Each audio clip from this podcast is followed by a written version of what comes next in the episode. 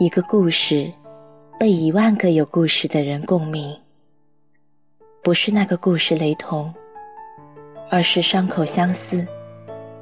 夜色很美，在这个故事里，有你和我，还有很多人。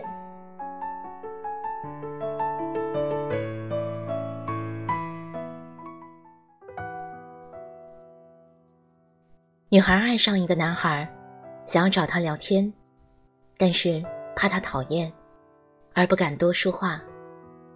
他一直是一个骄傲的人，可自己所有关于自尊心和自信的判定，都来源于一个人。男孩的否定，很长时间内给他带来了强烈的不自信。他害怕男孩看到他素颜的样子，这素颜也太丑了吧。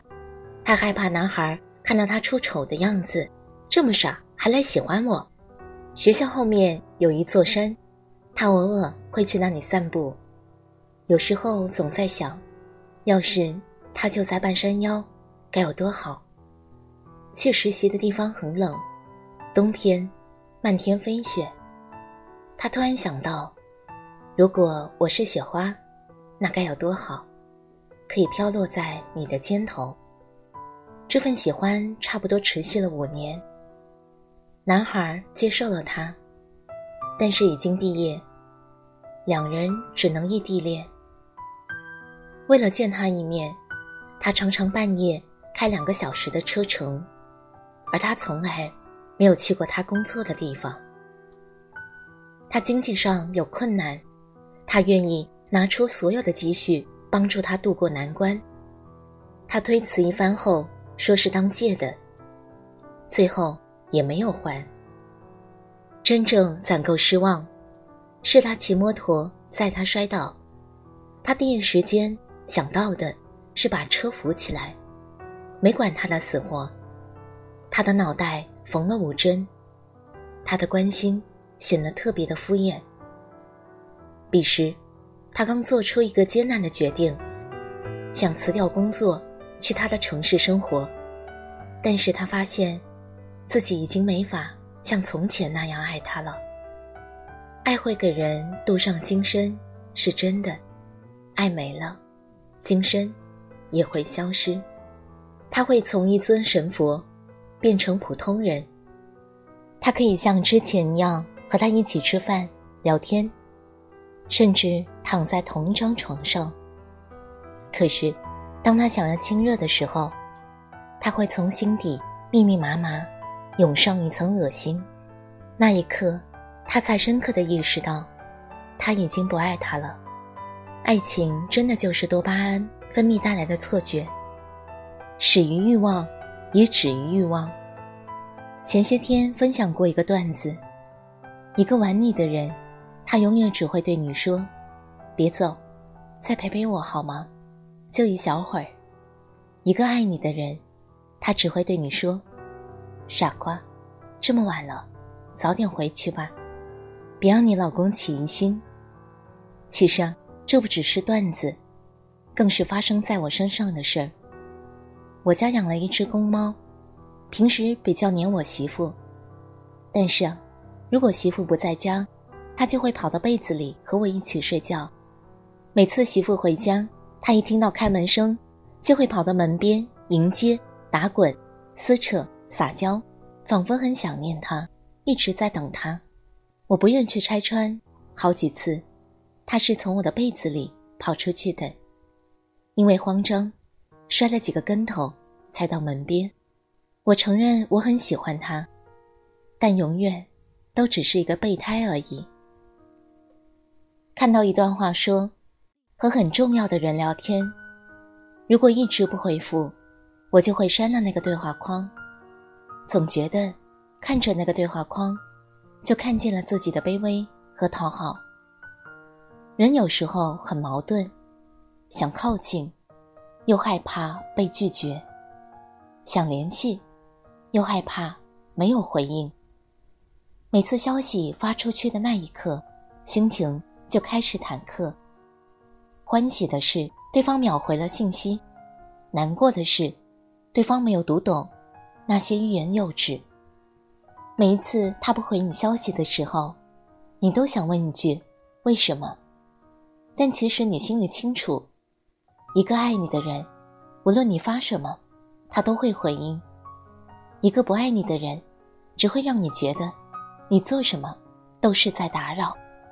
你不甘心，也没有放弃，即便你知道对他而言，你并不重要，还是想再等等。也许是等他发现你的好，也许只是在等自己死心。梁静茹的《分手快乐》有句歌词儿，我很赞同。如果他总是为别人撑伞，你又何苦非为他等在雨中？感情这种事，本来就是要讲求缘分，不是所有的爱都能收到同等的回应，也不是所有的真心。都能被好好珍惜。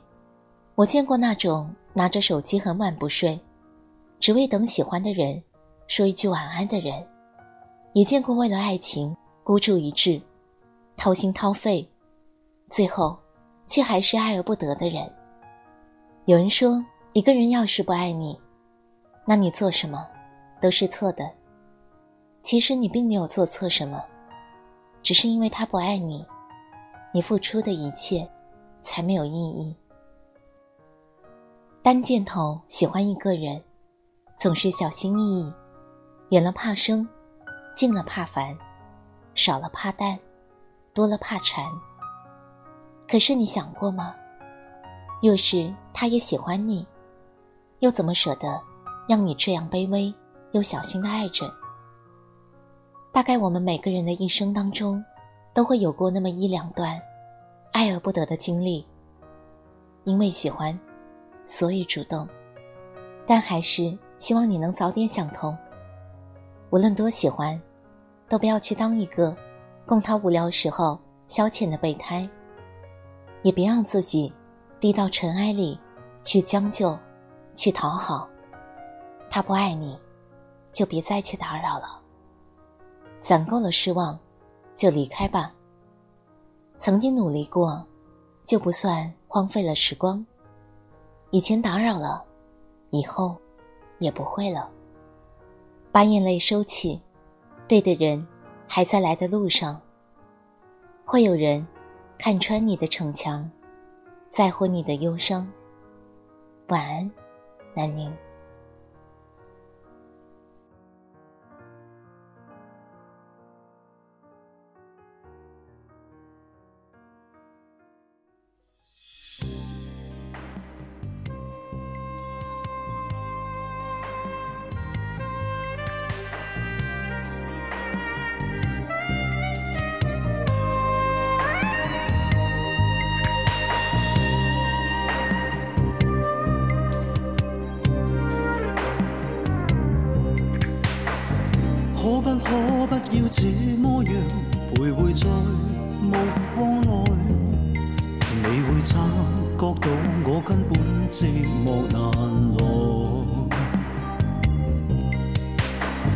即使千多百个深夜曾在梦境外，我又问过你，这毕竟并没存在。人声车声开始消和逝，无声挣扎有个情感奴隶。是我多么的想他，但我偏偏只得无尽叹谓。其实每次见你我也着迷，无奈你我各有角色范围。就算在寂寞梦内超出好友关系。唯在暗里爱你，暗里着迷，无谓要你惹上各种问题。共我道别吧，别让空虚使我越轨。